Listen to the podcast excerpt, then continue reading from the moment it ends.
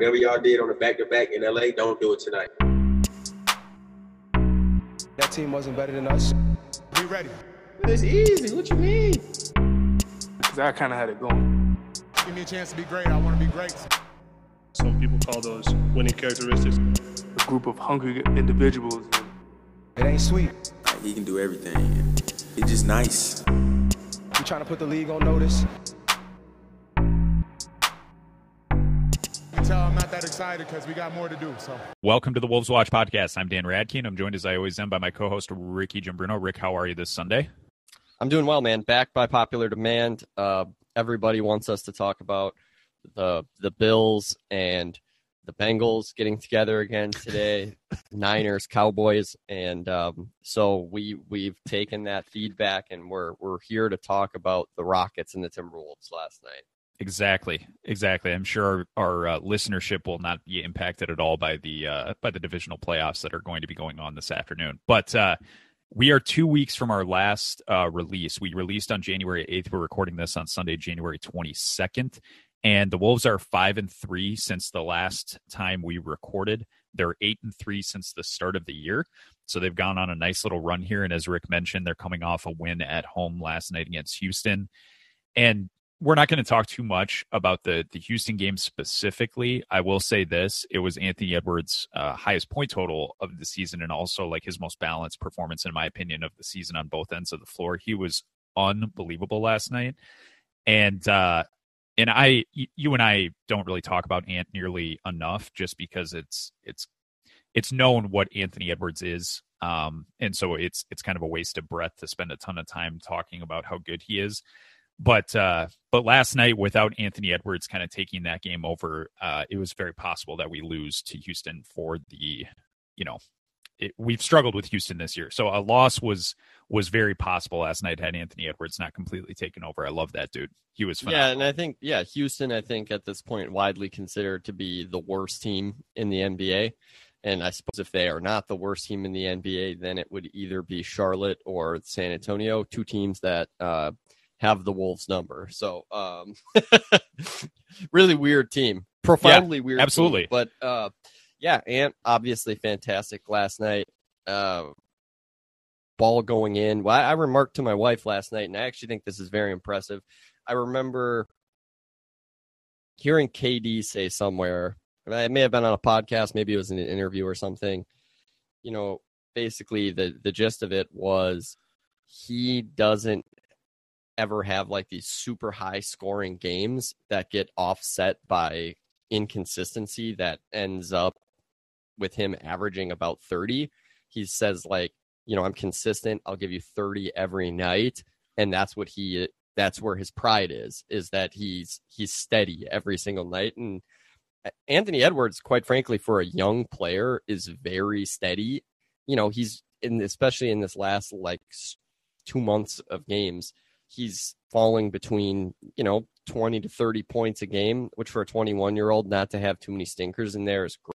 The flip side of that is with all of these guys in the nba and it's been remarked upon a lot and it was on the broadcast last night going for huge scoring games. I have personally been waiting for ant to go for 40 go for 50 um, and so to see him really get hot and then take take the amount of shots necessary. And that's the other thing, honestly, that you got to give credit to Anthony Edwards for, because er, even, you know, certainly coming into the draft, the the analysis was wrong, and then even in his first season plus on the team, you know, we're, you know, you think about him as being.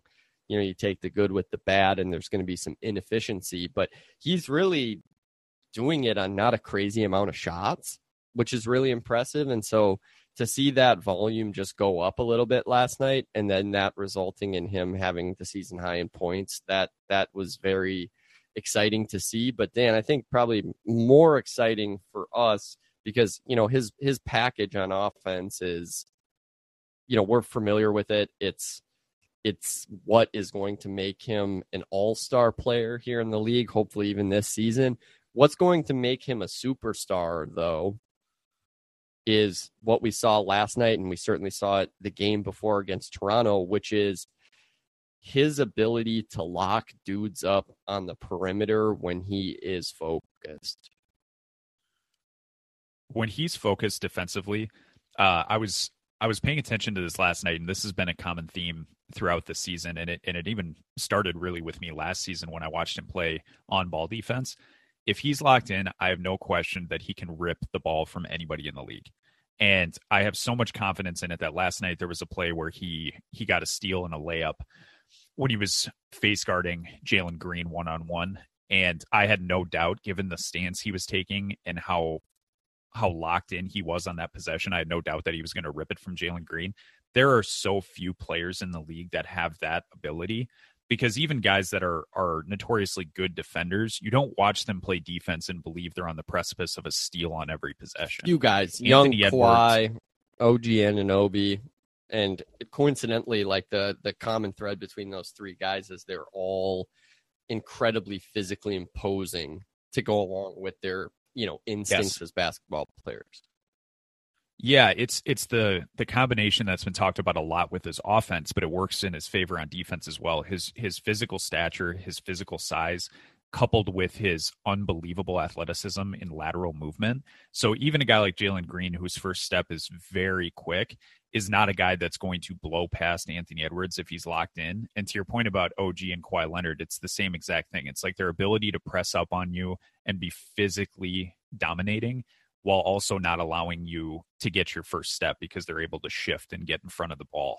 Um, but yeah, no, when he when he's locked in defensively, and, and Chris Finch said as much after the game last night, he was really impressed with Anthony Edwards just because he played both sides of the court really effectively throughout the game.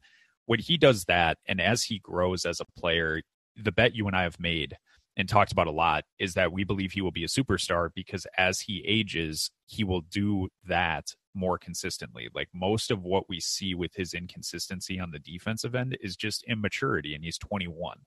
But when he does it in these isolated moments, it is unbelievable to watch because it really shows you that this is the type of guy that you can you can build like a possible contending team around because very few guys in the league are able to to be that dominant on both sides.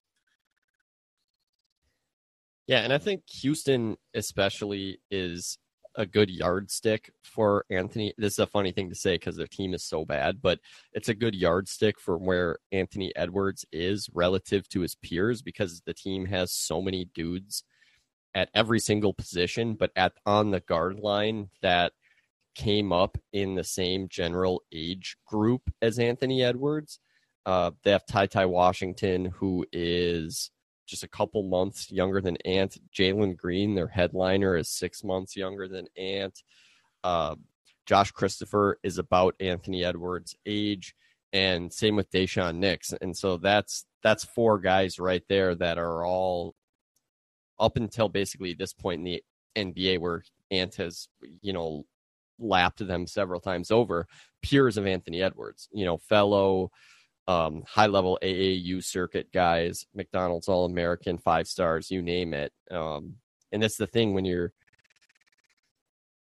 the guys, the cream separates itself from the crop, you know, a little later on because these guys going against high schoolers, it all kind of looks the same. You know what I mean? Like they're all at that at that level, they're all so much more physically imposing than you know the dudes they would be playing in a varsity basketball game or even an AAU game. That you know the difference between Jalen Green and Anthony Edwards in that setting is maybe not as stark, but seeing it on an NBA court and frankly seeing you could I was I was saying this to my wife last night. I was like, you pay attention to this. Like his he he came up with these guys and you can see he is taking an extra level of pleasure in showing them how much further he is in this than they are. And that's that's both as an individual basketball player, but also in that his great individual play is, is also translating to team success. Yeah, and and we have Houston on the road. We're starting a little two game road trip on Monday. We play Houston again in a back to back on the road. And up until this point, and Jim Pete brought this up on the broadcast, Jalen Green has been terrible in the games against the Timberwolves, which Jim Pete attributed to the the defense played by Jaden McDaniels, who's been matched up one on one with him a lot. And I and I do believe that Jaden McDaniels is an awesome defensive player this year and has been matched every night against the best offensive option of, of the opposing team. But I agree with you that there was a clear signal being sent by Anthony Edwards with with those young players, specifically Jalen Green, that they are just simply not on his level. And Anthony Edwards a bunch of times, you know, not just that one play where he where he picked his pocket, but throughout the night he was getting like switched onto him and took a great deal of pleasure in just making his life absolutely miserable and making everything really difficult on Jalen Green. Um, yeah, it looked like he made Jalen Green look like a guy that um, you know, leveled up. You know, like the best fifth grader started playing against some seventh graders type of situation. Yes. And, you know, I mean, put it this way, like if you and I have a chip on our shoulders on behalf of a guy, Anthony Edwards, uh, based on the pre-draft and then the amount of hype that the 21 draft guys got. I mean, imagine how Anthony Edwards, the actual individual, feels about that. You know, like I, it, like to this second, to this moment right now, I still, frankly, like we see him go up against all these 21 guys, and I, you know, and shout out, frankly, shout out to Sam Vecenie and his his awesome work. I mean, obviously, like a lot of the draft takes that I would have are cr- directly cribbed from the work that him and uh, Jonathan Givony and previously Mike Schmitz would do. Um, but he kind of infam- infamously for me, I mean, obviously the story hasn't been written yet, but infamously said in the 2020 draft period that there would be six guys he would rather take number one than anybody eh, in the 21 class than anybody in 20 and i mean there's there's a lot obviously the 21 class is just like the 20 class and the 22 class shaping up to be a really really great draft class but as far as just like the top, top, top level talent, I, I, I mean, it's it's it's frankly not even close. And Anthony Edwards is also about the same age as all of those guys. Yeah, and you know, just another thing to mention about the team is we went into the new year having lost on New Year's Eve. Uh, we were 16 and 21, five games under 500. This eight and three stretch has allowed us to get back to 500. So they're 24 yeah, and 24. And about that, Dan, I didn't. I think you know what? I'm gonna go with they did that for spiritual reasons. The New Year's Eve game, and they just were like, "Yeah, we gotta." We're, uh, you know, it's almost like, you know, you're you're deciding. You know, it's like a bachelor party or something. You know, it's like they're just like, all right, one last hurrah. You know, of being fuck ups, and then we're gonna leave that all in 2022. Yeah, and it feels it feels like in many ways that's exactly what's taken place. Um, even the losses, there was one terrible loss that they suffered against Detroit, but other than that, the only other two losses happened earlier this this very week, and they were both just like gut wrenching, down to the wire losses to Utah and Denver. So like we hung with those teams. Yeah, exactly. Yeah, it was coin, flip, flip games, and so even the losses, you know, comparatively speaking to many of the losses that we've discussed from from 2022, it's it's a vastly different you know set of circumstances.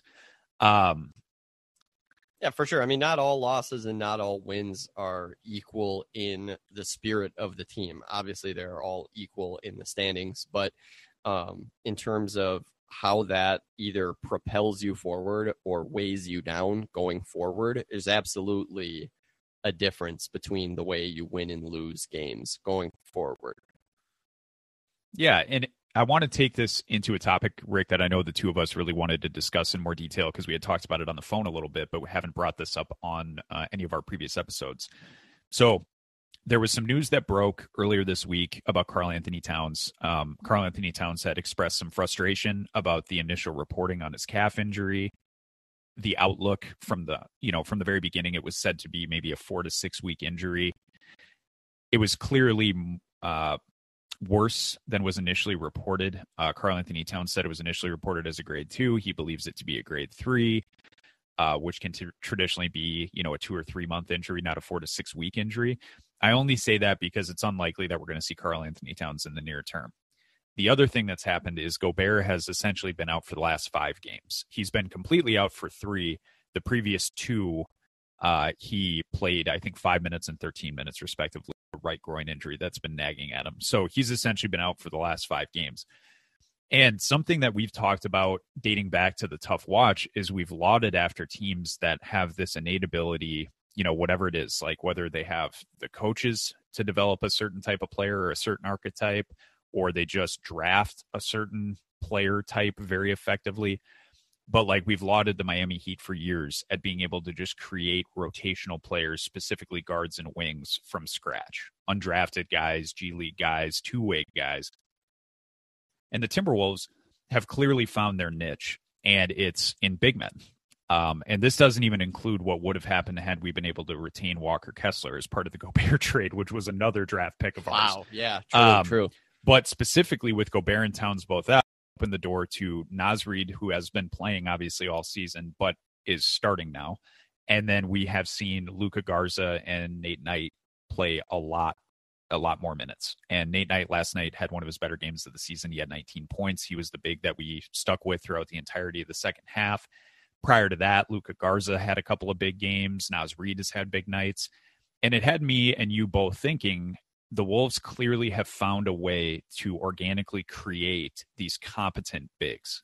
Um, all three of those guys have have different skill sets, but one common theme is that they played the same position and they they all went through our G League system. And most none of those guys were high level draft picks. And so I wanted to kind of flesh out the idea.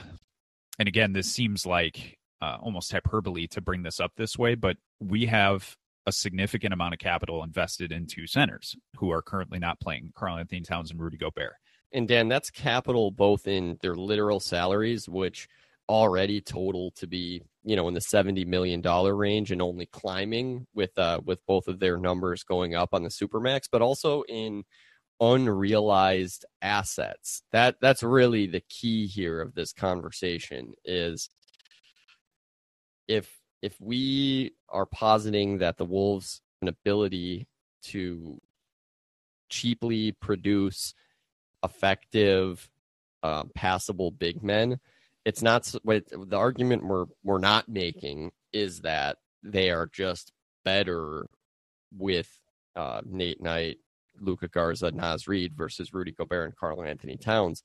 It's we're trying to flesh out whether it could be true that those three centers plus whatever you realized from trades of Rudy and KAT might be a better path forward. Yeah, and I think it's instructive to look at what happened with a guy who did sign an extension with the team uh, coming from the G League program, which was Jordan McLaughlin. And Jordan McLaughlin is a guy who we've talked a lot about this year. He's obviously been out for a significant period of time with the calf strain. And we've said that he is one of the most effective caretaker point guards. He plays a really pivotal role with the Timberwolves and would on most teams. We signed him to such an inexpensive contract extension. And the only reason we were able to do that is he was a guy who came through the G League system and fully understands that, you know, money now, a contract and security now is vitally important and it gives the team a proper amount of leverage to negotiate a fair, you know, price for that player. And so unlike guys who are, you know, top 10 draft picks and come in with fairly, you know, sizable contracts, their first, you know, their first contract, their rookie contract is actually like a pretty sizable deal. Yeah, so like with these guys that are That's- you yeah, know, it's a nice deal. undrafted free agents or second round picks or guys who just work themselves up through the G League, like they're used to making so little money that we were able to get Jordan McLaughlin. And again, I'm sorry I don't have the number pulled up in front of me, but is he making like 1.6 annually? Was that the number? It's Yeah. something like that. It is. Uh, it's Okay, two, two. two. But I mean, in a salary cap that is, you know, only ever growing and probably, you know, just in a ballpark number going forward in like the 150 range. I mean, yeah, that's 175th of your salary cap for a 15 player team. Yeah, and again, for for people listening to this that don't kind of understand how the G League works, most of those guys that are in the G League have contracts where they're making you know 100 grand a year, 150 grand a year.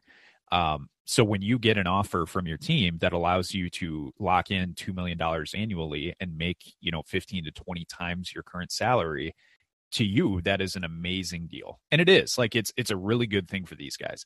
But the reason Yeah, and I mean, yeah, 2 million dollars. Yeah, I mean they could for almost every other job for the Timberwolves that puts you in the top, you know, 0.1% of earners uh, in the organization, obviously. You know, this goes without saying. I mean, we'd all like Yeah. to make 2 million dollars a year.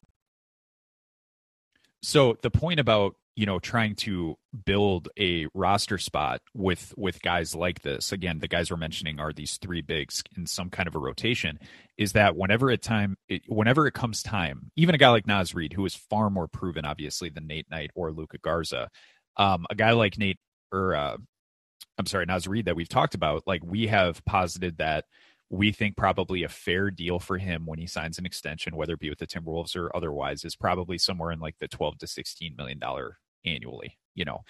And the reality is if like you tried to go on the free agent market and get, you know, a rim running center or a rim protector, you know, just a veteran guy, you're going to have to pay that much either way and the upside is pretty well capped with those types of players and that's just how free agency works. These are established players who have made some money who have options. So being able to create some of these rotation players or fill an entire spot with guys that are coming through your system is incredibly valuable financially speaking but to your point about what it allows you to do throughout the rest of the roster it can't be understated how much money would be saved by the team being able to do this with even one spot, like one starting spot. If they could just find one starting spot that they could get insanely below market, it would allow them to properly disperse that money throughout the rest of the roster. And with Anthony Edwards being 21 years old, that's part of the other reason we wanted to kind of talk through this is the Gobert trade was a, a win now trade that is an established player, a defensive player of the year two times over or three times over.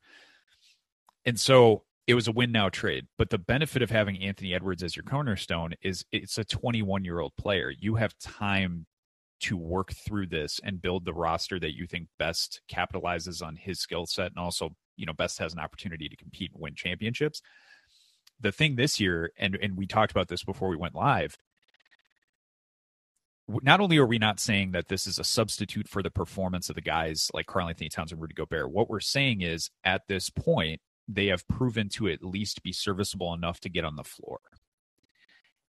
And they're so early in their development and are still so young that you have to assume that they're going to get slightly better as the years go. And what does that look like? And is that sufficient enough at that position to warrant, you know, the possibility of of unloading some of these some of these max players? And I think the key really is positional scarcity. And it, it just so happens that this is the position where there's the greatest amount of supply. And that that is probably a an, should have been a, a really big argument that they had when they were considering going for Rudy, um, or even whether they're considering giving KAT that extension, which I think that, you know, obviously I would say the vast majority of people at this point, with given turns of the Rudy trade, would you know take a mulligan on that. The KAT one, I think you they would do it every time uh, because I think it's going to prove to be a very tradable piece.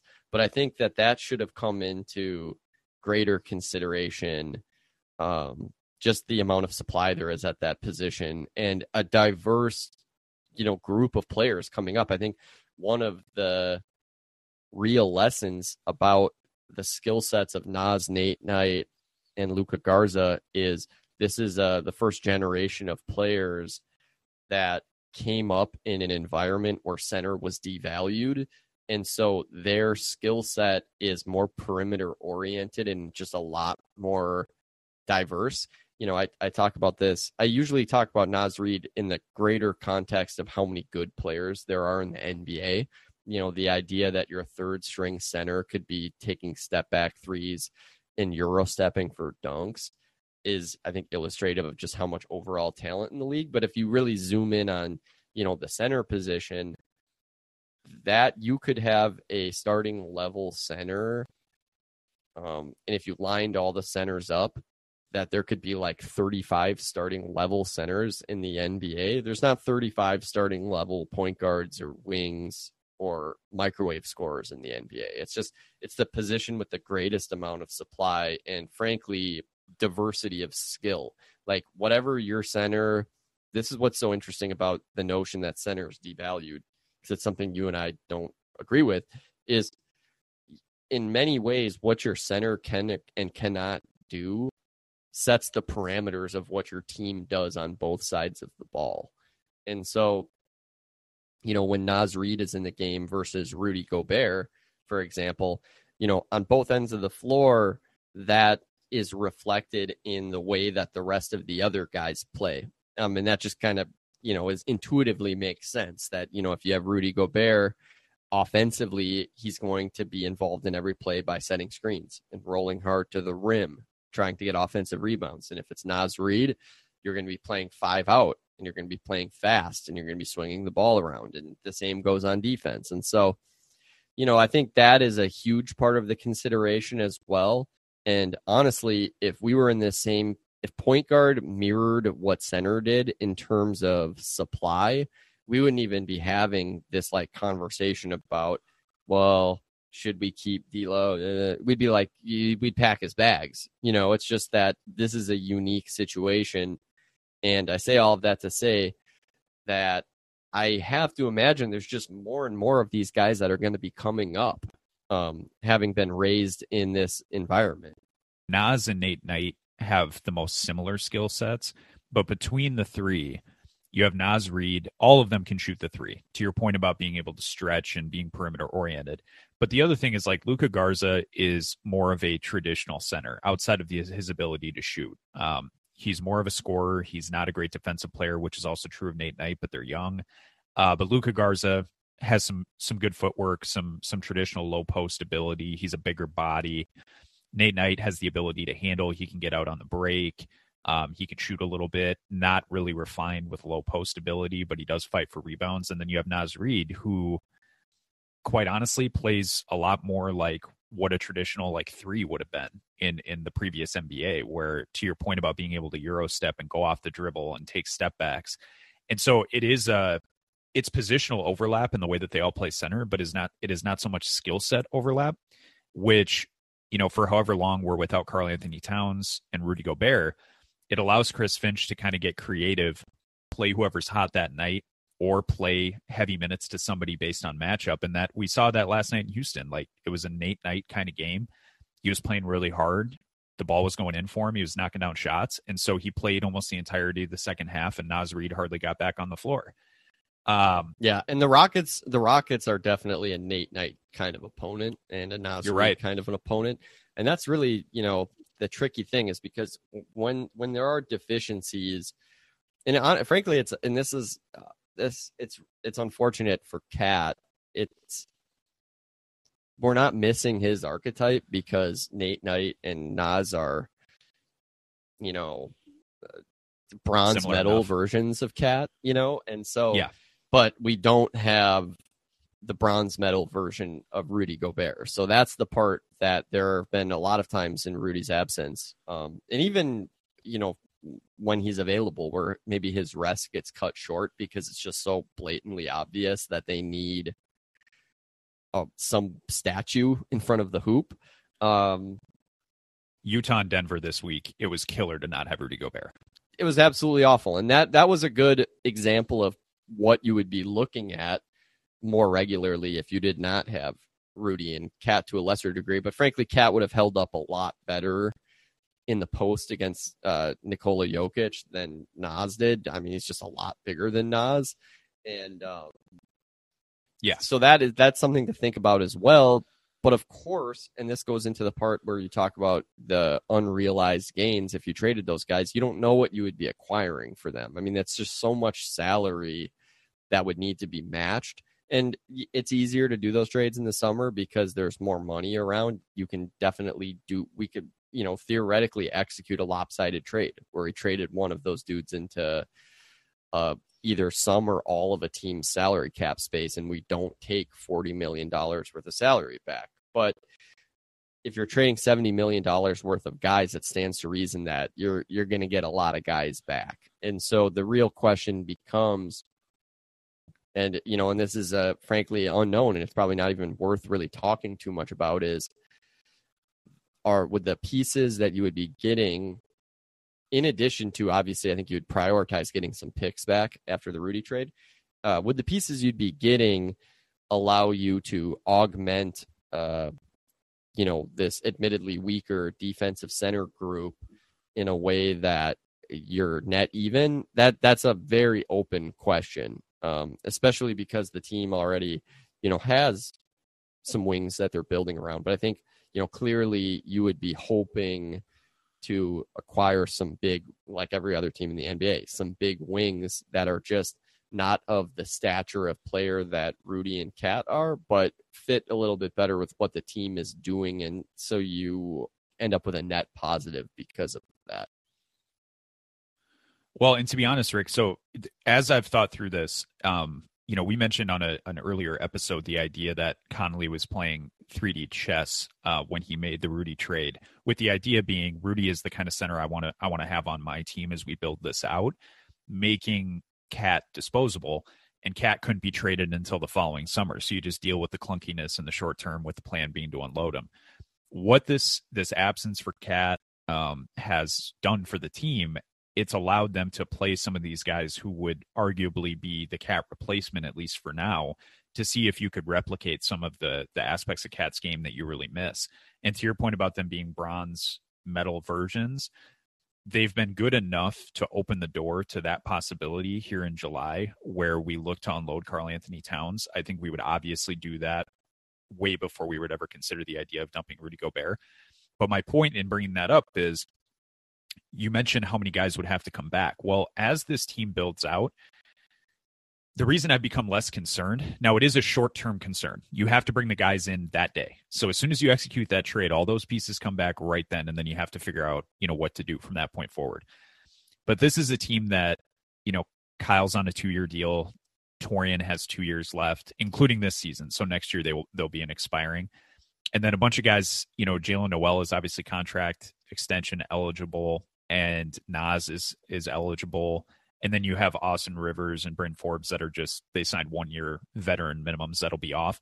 So the reason I bring that up is if you could find what you be you consider to be the right trade partner for a guy like Karl-Anthony Towns, it would allow you to bring in some of the guys that you may struggle historically to land in free agency.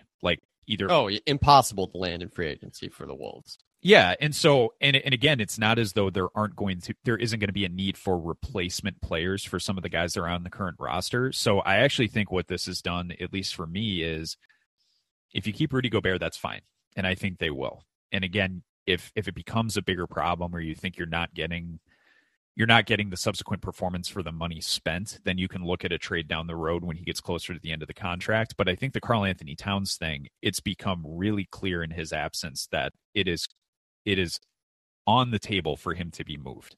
Um, and it, it a little superfluous. I mean, I think the, I mean, frankly, like the team is also a lot better than they were in the vast majority of of the years where Karl was the best player on the team. But still, having said that, I mean, of established their floor with Ant and a bunch of young dudes as being around a 500 team, and I would say uh, slightly above that with with a Rudy Gobert that is still figuring his way out.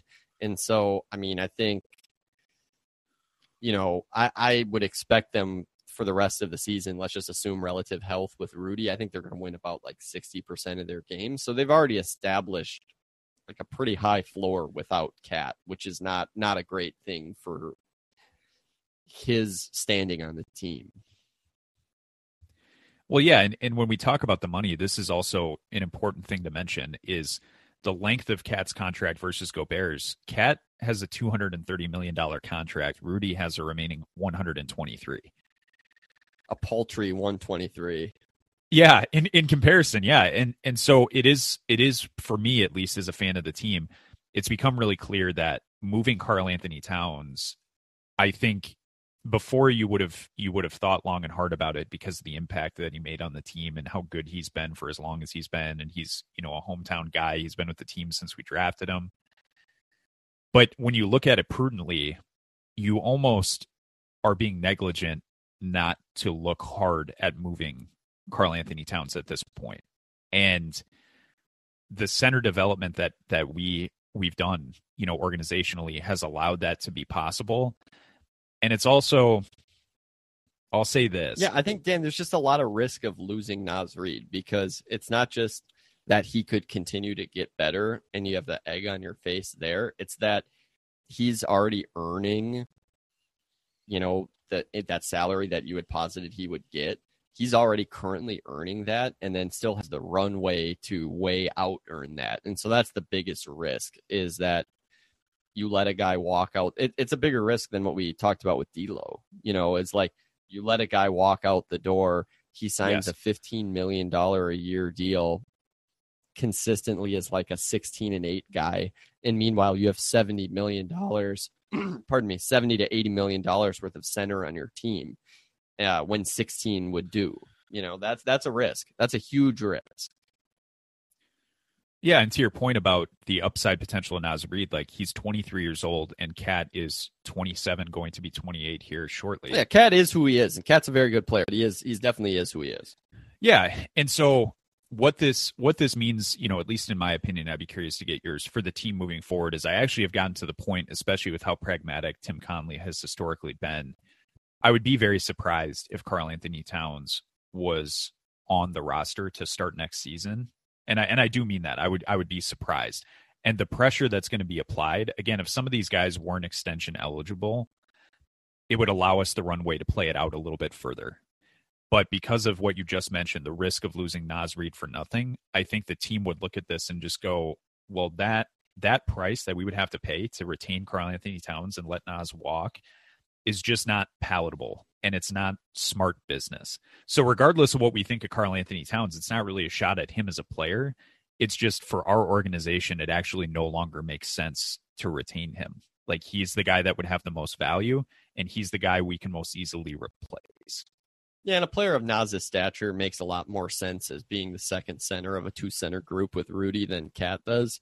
Uh, from the standpoint of like you're obviously going to start games when Rudy is is absent, and also you're going to take all of the backup center minutes as well as play like 10 minutes with Rudy. And Yep. hey, look at that, you're up to 28 minutes a game, you know, and it's the real, you know, the thing is, and this is kind of where I'm at on a Karl trade more than anything is it's just the right type of package has to be available.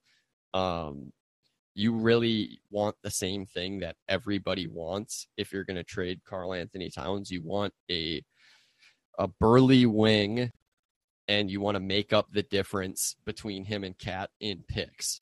And you know, and that's that's a obviously makes it very difficult because those players, unlike the center position, are extremely scarce and punch way above their weight, punch above their impact in terms of trade value. So what I'm really thinking about is like, you know, can you manufacture a trade where the principals are KAT and OG Anunoby, and then how many picks makes up the difference, if any? No, and that's that's what makes a, a KAT trade so difficult because again, we can't get into the heads of of the the decision makers uh, in the front office. But you're right. Like there's the OG Anunoby trade where you would look at on its face and go, "Yeah, you're probably not getting a lot of draft capital back."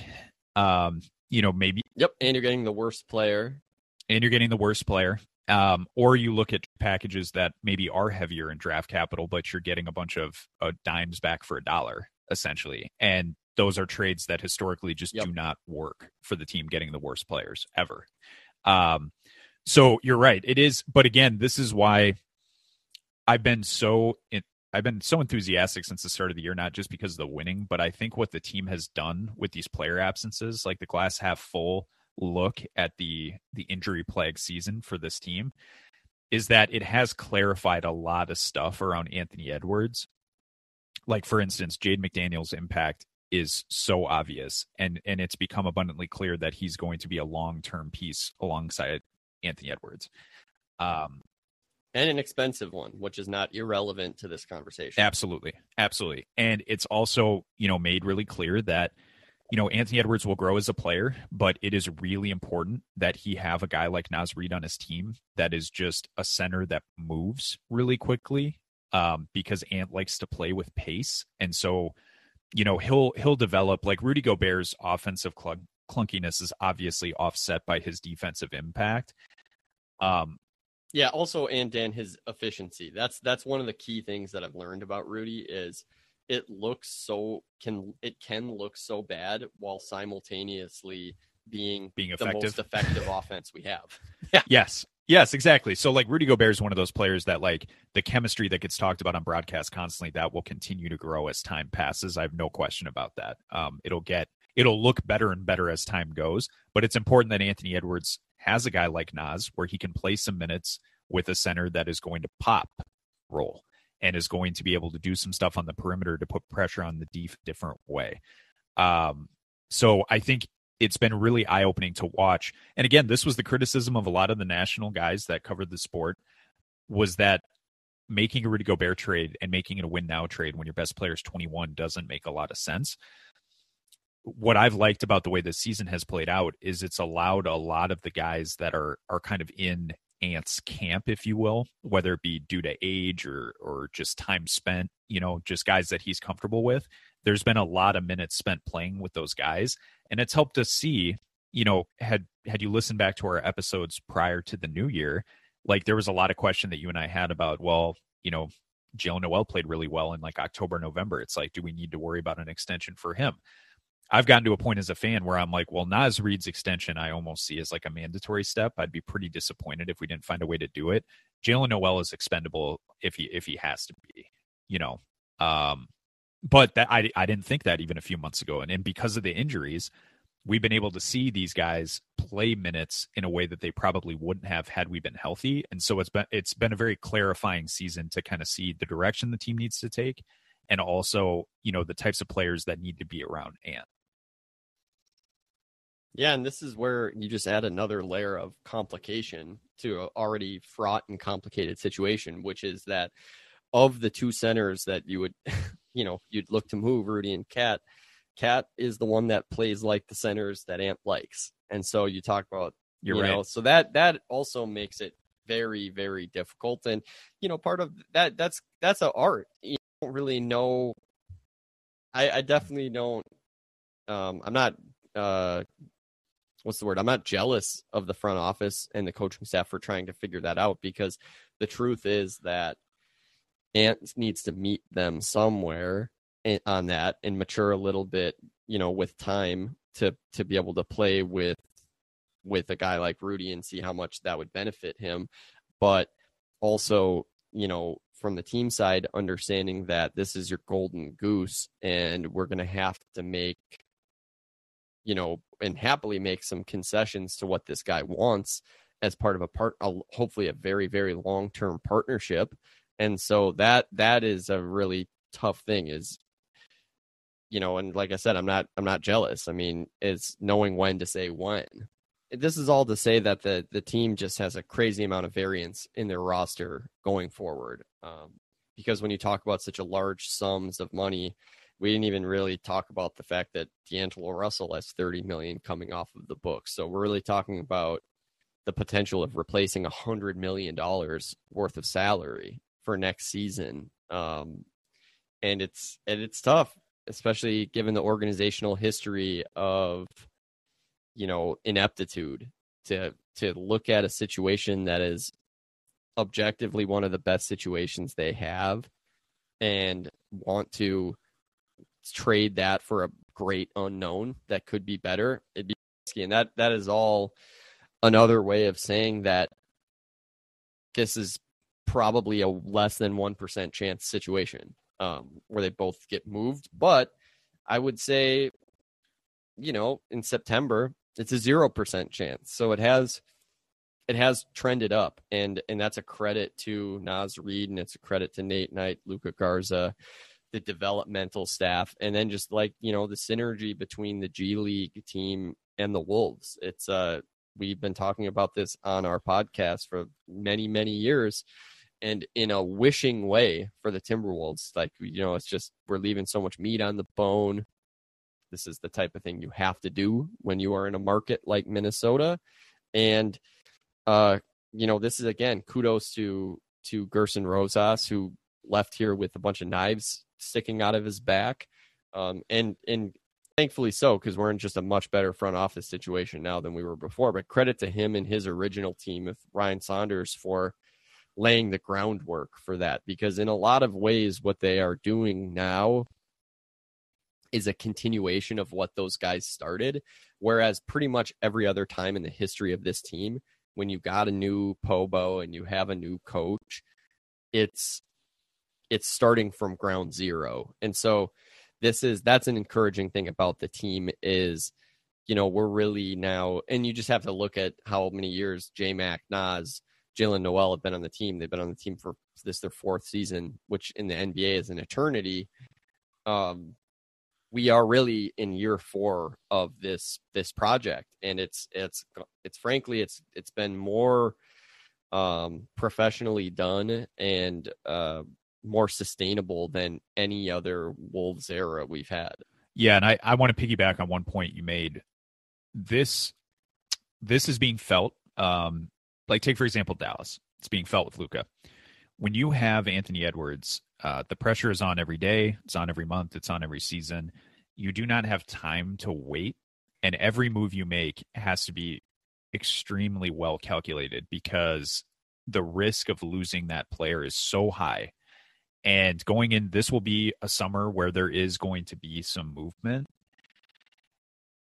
And the Wolves have to execute these, whether it be trades, signings, you know, extensions. They have to do all these things incredibly well to avoid catastrophe. And this, you're playing with live ammo, and so that's the other reason why I think it's it's really important that we have these discussions in advance because again, right now there isn't a lot of talk about, you know, again, nobody's going to talk about the Timberwolves specifically more often than not, especially not going to look into this and say I wonder if they're going to part with, you know, two max centers. But I think the reason it's important to do this is it seems like uh you know a sky is falling kind of conversation and it seems like um you know hyperbole to go through this but it's important because this is how fast this team is going to have to make decisions. Like they do not have the benefit of time. They are not going to be able to wait. They're going to have to make quick swift decisions and they're going to have to execute incredibly well. So we'll see. I mean it really starts with the deadline coming up here in february um, to see what they're what they're able to do with d'angelo russell. Um, you know because it, it's it's unlikely for a lot of reasons. You and I believe that he remains on the team past the deadline only because they have to retain the salary slot you've uh, referred to on on previous episodes. That's kind of the first domino to fall. Like, what does that look like? And if you don't, and you can't retain the salary slot, or you can't negotiate a reasonable extension, like probably fumbled on your first, you know, your first attempt at at kind of building out this roster. So we'll see. It's going to be by the time we record next, uh, we'll be closer to the deadline, which is February 9th. Um, but you know, just a couple weeks away from you know what is always historically a ton of player movement in the league. I wanted to touch real quick on the next, you know, probably between now and the next time we record. From now till the start of February, so from now till the end of the month, it is a really tough stretch of games. Uh, we're on the road for Houston which is Monday. That's our next game. That's the only easy game that we've got. Then we go road New Orleans, home Memphis, home Sacramento, home Sacramento, home Golden State.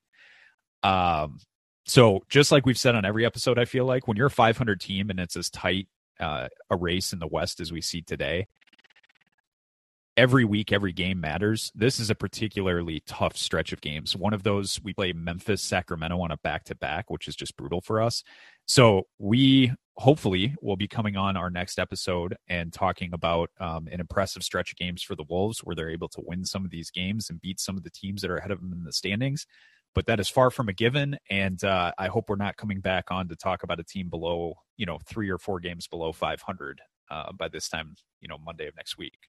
I think that they're well on the path to to land probably where a lot of people thought they would. Um, maybe not just an overall wins, but I think that that has everything to do with how the league has talent dispersed right now. And so I think you just have to kind of prorate that a little bit and understand that, you know, the three, four seeds in the Western Conference are probably going to win less than 50 games. Um, and that is a function of just how strong the overall league is. But when you look at the standings, and obviously this gets talked about a lot. You know, you win one, you're at, you know you're now at fifth. You lose one, you're at 12th.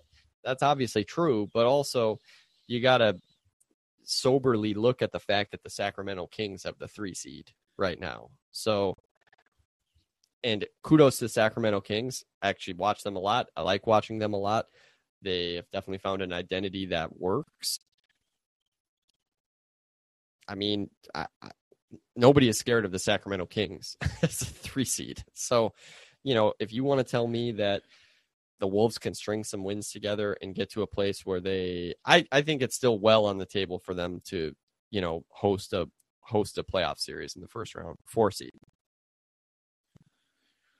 Yeah, I, I mentioned to you on the phone earlier this week, and uh, it was prior to last night's game, but it also, you know, I, I, mentioned that I felt like what was coming up was an offensive explosion from Anthony Edwards. Like it was kind of percolating, I felt.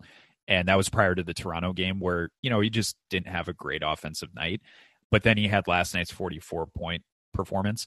I feel like what we're heading into is a stretch, especially with the carrot being a possible all star appearance for Anthony Edwards. I feel like we're headed for a couple of weeks where Anthony Edwards is a is a talking point league wide. Um, and that would happen if he explodes offensively and carries the team, but more importantly, carries the team to winning a lot of these games. So if that is to happen, because that is my prediction, um, I'm a fan of the team, so it's a little rosier than I'm sure you know a non-fan would probably agree with. But that is what I see happening in the next couple weeks. And if it does, I agree with you. I actually think we're we're setting the table for a run at at hosting a playoff series, which would be incredible, um, especially given the way things have gone this year for yeah, the I, for sure. And I think a lot of people are gripping the wheel way too tight in general, but gripping the wheel too tight about Anthony Edwards being an all star. Anthony Edwards is going to be an all star, whether he is just one of the 12 guys that gets chosen on the first run, or, and this is the reason why people are gripping the wheel too hard. There's always like two to three to four injury replacements. So it's really not 12 all stars. It usually ends up being like 15 all stars. And uh, he, he's going to get one of those spots. Yep. Absolutely. No, I agree with you. I, the all star thing just, I mean, it wouldn't matter to me regardless. Um, but it is one of those things that you know as a fan of the team it is good that that's hanging over ant because again as like a as a very young player and uh and an immature player those types of things actually really do matter to the player and it makes total sense but it can propel him in a way oh, that yeah. i feel like he could really kind of take over which again is kind of what we need at this point in the season um, I feel like if we went on a, a good stretch of games here and we're able to comfortably get ourselves, you know, a few games over 500, then we could be staring at, you know, games, multiple games of separation between ourselves and the play in, which would be excellent. Absolutely, man. Well put. Really enjoyed this conversation. And hey, you know, we got Houston again. Hopefully, you know, knock on all the wood. You know, we can take care of business because that was one thing about last night's game is like felt like we were kicking the shit out of them and I'd look and they'd be losing still. But you know, I think there's good times yeah. ahead. Hopefully, Rudy gets healthy and they can, you know, I, I shouldn't even say establish a rhythm. I mean, they just were straight up playing good with him uh, in the new year. Prior yeah. to his injury. I mean, he's yeah. been great. So, but uh, I would really like to see him come back because that's such a, that's the biggest unknown of this team. We really like to see some type of fusion between the joy Ant plays with without Rudy, but also the effectiveness that Ant plays with Rudy. If we could bridge that gap, then I don't I think we could stop having conversations about whether he should be traded as well this summer. Absolutely. All right. Well, you take care. Good to talk to you, and we'll be back in a week. All right. Thank you.